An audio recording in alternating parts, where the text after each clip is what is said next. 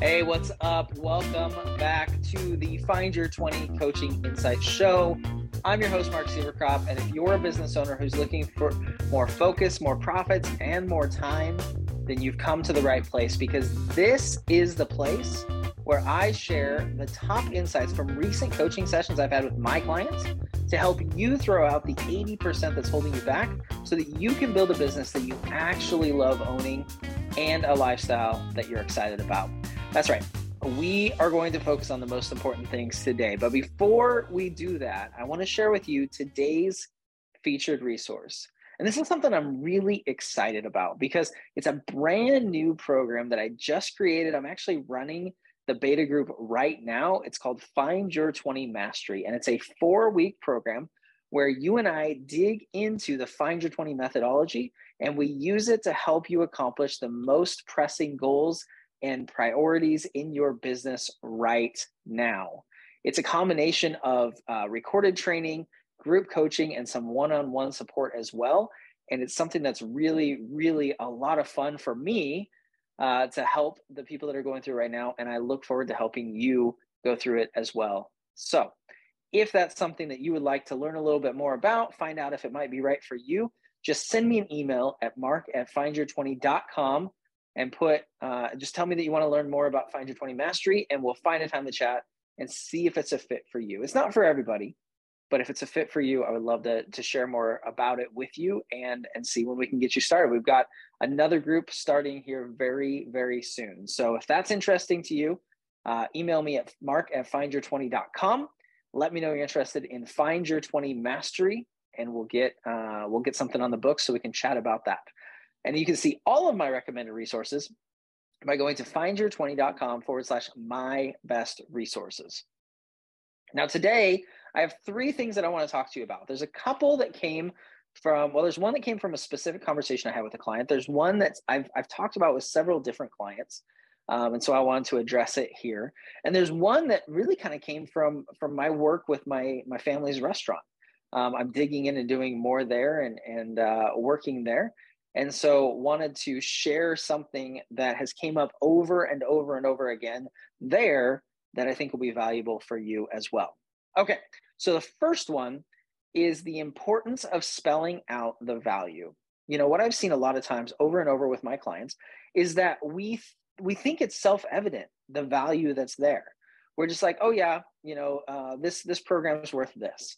But what I've found is when we do that, if we don't connect the dots for our potential clients, sometimes they don't connect them.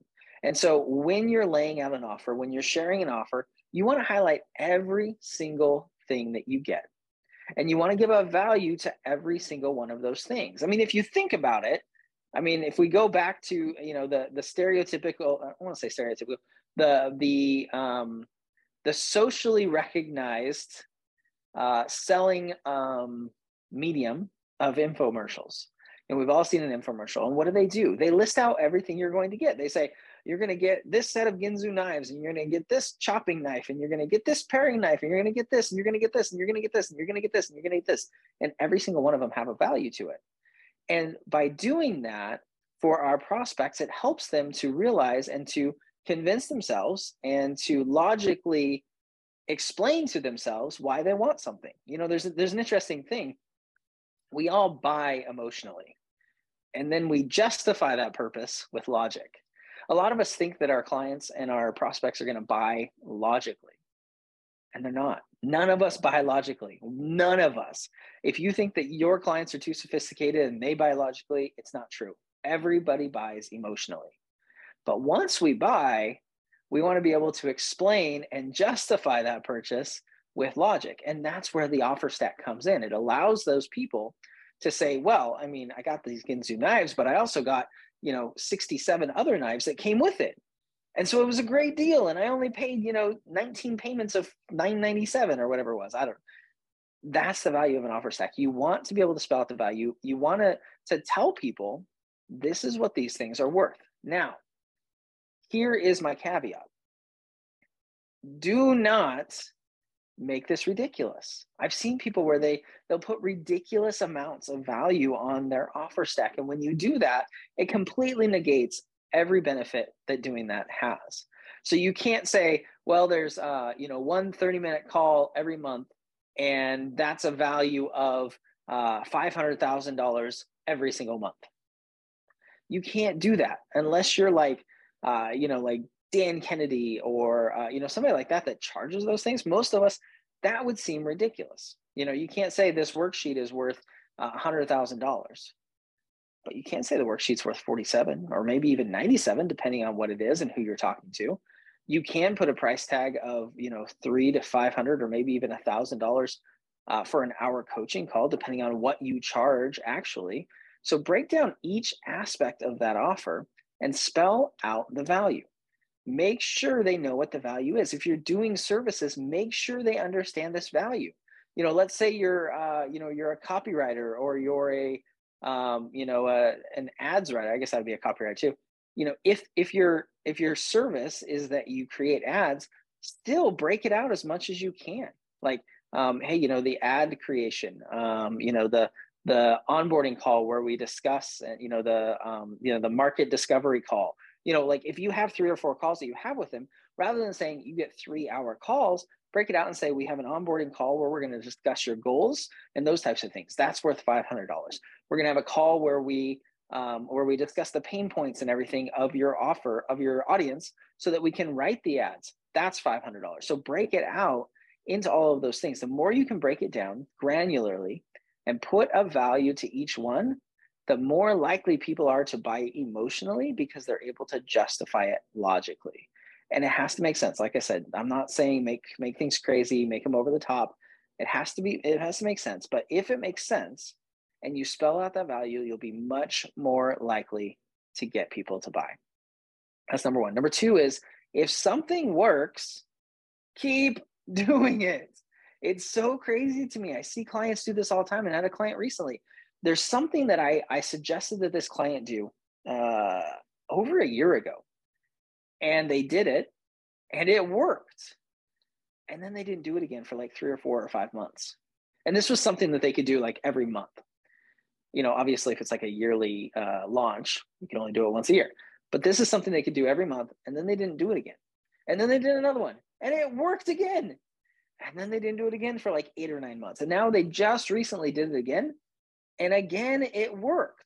And in this instance, it was, um, you know, they were they were doing a small group live uh, Zoom call where my client was teaching what um, she teaches uh, in her program. She was showing them how to do it, but she wasn't showing them how to do it. Like she was, she was modeling it. I guess that's the way to put it. And every single time she's done this, she's got one, two, three people that have reached out and said, I need to learn more. I need to learn more about this. How can I sign up for your program? How can you teach me how to do this? and then she doesn't do it for three or four months and i'm like why are you not doing this it's working if it works keep doing it there's so many things in our business because we don't follow up because we don't follow through they don't one they may get the results but they don't get the results they could get and we don't and we in our business don't get the results we could get because we're not doing the things that work if something works do it again you know anytime something works make sure that you're doing it. Make sure that you consistently do it. You know, if you have something that's generating sales, that's generating uh, interest and off and people wanting your offer, make sure you're doing that. Make sure it's a regular part of your process. Because if you don't, you're missing out. You know, you're missing out on those sales. You're missing out on opportunities to serve your audience because you're not doing those things. And the majority of the time, it's because we don't follow through or we don't follow up. It's because we don't have the consistency. We're not looking at our business as what's a system? What's the things that are working that I can continue doing? It's a lot easier to keep doing the same thing that works than it is to come up with something new every single month or every single week or every single quarter. I have another, I have a friend, he's actually one of my mentors that did this exact thing. He was telling me, you know, this last year he ended up starting he began running a challenge. I think it was like in July or August. He began running that same exact challenge every single month. And he's like, sometimes it's boring, but it works. Like they're getting people into their program, they're fine tuning that system, and it works. So they keep doing it. Whereas a lot of us, we, we'd either not, we'd forget that it worked well, or we'd get bored and we'd move on to something else. Simple scales. So keep it simple. Don't try to do a million things. If something works, stick with it. Now, I'm not saying that should be the only thing you do. Obviously, you want some, uh, you know, you want a few different things generating leads and generating sales. So if one happens to quit working, you're not stuck with nothing working. But if it's working, don't stop it. Like, don't walk away from it and not do it for a while. Like, make sure you have a process in place to do that. And the thing that helps you to do that is number three today. And so I'm going to tie number two and number three in. Number three is the numbers rule. And so, in order for this thing that's working, for you to know it's working, you have to know your numbers. You have to know, you have to be tracking it. You have to be following the data to make sure that it's working, to know it's working, to know it's not working. So you know what to stop doing and you know what to keep doing you have to know your numbers. This is a conversation that I'm having a lot with, uh, you know, my wife and my in-laws as we're working on the restaurant. You know, uh, my in-laws restaurant, it's been in town for years. It's popular. Uh, you know, it's kind of a staple of the town. It's it's one of those. You know, we live in a small town, so it's like it's the place that not everybody worked when they were in high school, but a lot of people work there. Like it's kind of like this own their own fraternity of you know people that used used to work at this restaurant but they and so because of that they've never really done any marketing. And so i'm coming in and i'm starting to do some marketing. I was working on uh, email campaigns this morning uh, setting up their their email system uh, and and and creating uh, you know the emails and the email sequences that for for a birthday club. And we're going to start a birthday club because that's a great idea when you have a restaurant. And the thing that i keep saying over and over again to my in-laws to my wife is everything we do we need to be able to track and the only thing that determines whether we keep doing it is whether it works. We need to track it and we need to know whether it works. If it works, we're going to keep doing it. If it doesn't work, we're going to find something else that does work because that's what you do in marketing. That's what we do in business. That's what we we have to follow the numbers. We have to trust the numbers because guess what? Your emotions, your opinions, your ideas and my emotions and my opinions and my ideas will get us in trouble. They will be wrong. They will not bear out with the numbers. A great example of this is I've been running some Facebook ads, and and I I, was running an ad. I was I was having somebody review it that's an ads expert, and he and I both agreed. He he suggested, and I agreed. I thought it was a good idea that we should change the ad in a certain way. So we changed it, and then I ran them for a week, and guess what? They worked way worse than both of us thought the new ad that was exactly what this Facebook ads expert and I agreed would be the way to go, would, would get us better results, actually got us way worse results. Like the cost per lead, I think tripled. It was like two and a half to three times as much cost per lead with that new ad. So that's where the numbers bear out. And it's like, okay, well, we're not doing that anymore. And it's the same thing with the restaurant. We're looking at things and I'm saying, okay, we're, we're testing this. You know, we've got a few things we're testing. we are testing, uh, you know, punch cards for um, for their polar swirls, which is like a blizzard. It's you know ice cream with different flavors in it. You know M and M's, Oreo, whatever you want. So we have a punch card for that, and we're testing whether um, you know this is something I read. I believe I can't remember where I read it, but it was a study where they said if you if you mark off a portion of the punches on a punch card, people actually return them quicker because they feel like they've already got some momentum. They feel like they've already got a few checked off, and they'll get it back to you quicker, and you'll actually make more money on that card, even though you've given them a couple free. So we're testing that. We have one where there's 10 punches and then you get a free one. And there's one where there's eight punches and then you get a free one. So we punch off two when we first give it to them. And we've, I, I intersperse them, you know, one, you know, A, B, A, B, A, B, A, B, and they're handing them out. And so that's how we're testing it. And I'm, I'm keeping a spreadsheet. And as they come back in, I'm writing down, you know, we're stamping on the back when they went out, the day they went out, and the day they come back. So we know how long they were out we know uh, whether they were 10 punches or eight punches based on the color of the card. And we're just tracking it and we're just going to watch it and we're going to decide. And if we find that our hypothesis is right, that by checking off a couple to begin with, then we're going to do that with all of them because we make more money that way. But if we find that the 10 works better, that we make more money with the 10 and the way we're judging that, this is kind of a, a rabbit hole a little bit, but where the way we're judging with the punch cards is um, revenue per day. So we know the entire amount of revenue for the card because they either buy eight or they buy 10 of these polar swirls. So it's eight or 10 times the average price of a polar swirl. Um, and then we subtract out the price of the one that they'll get free, and that's the total revenue. Then we divide that total revenue by the amount of days that it's out. And the one that has the higher revenue per day is the one we're going to continue doing. Because if it comes in sooner, if they turn it in sooner, obviously the revenue is going to be higher per day. And that's what we want. We want them to use it more, turn it back in quicker so they can use it more again. Because that means that, yes, we're giving them a free one more often, but it also means that they just bought eight or they bought 10 Polar Swirls. And so we've made, you know, whatever that ends up being. I think it's like, you know, 50 bucks or whatever. Like we've made more more quickly. We've got them to come back in. And that's not even considering anything else that they buy when they buy a Polar Swirl. So did they eat lunch? Did they do those types of things? But we're pulling them in more often. And it's the same thing with our birthday club that we're starting. You know, there's going to be a, a birthday offer, and we're going to track how much we generate per transaction when they come in because they're getting a free a free burger or a free sandwich for their birthday once a month. And we've got the email where they can either print it out or they bring their phone in so we know that it's from the email list because we can so we can track it and then we can track um, and I this is these are things that I have to work with my wife but how to do it and how to do it in the system. Uh, but we're going to make sure that we can track and say you know this transaction was uh, was a, a birthday one. You know they got a free hamburger they got a free sandwich and then they bought this much and then they paid this much for their wife their kids you know or their husband uh, their kids their friends whoever's with them like that transaction was this much. And so then we can track and say this is how much we're earning um, per birthday subscriber and then we have an idea. Then we can make decisions based on that because the numbers rule.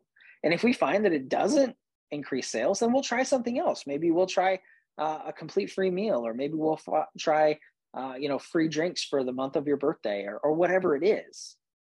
We'll see. I don't know. Like we'll, we'll try some other things but if you don't know the numbers you can't make those decisions. So in your business you have to be able to know the numbers and you have to be able to track them so that you can make decisions on what's working and what's not working. Now, I know what you're going to say. I'm going to hit this really quick, but Mark, I'm not a numbers person. Neither am I. Like, I, I don't really like numbers, but that's part of being a business owner. Like, I'm not a detail person, but I do like money and I do like being successful. So we have to track some numbers if we're going to be able to count the money because we do like those numbers. I don't know about you, but I like counting money. I like knowing that there's money in my account. I like seeing new money showing up in my account.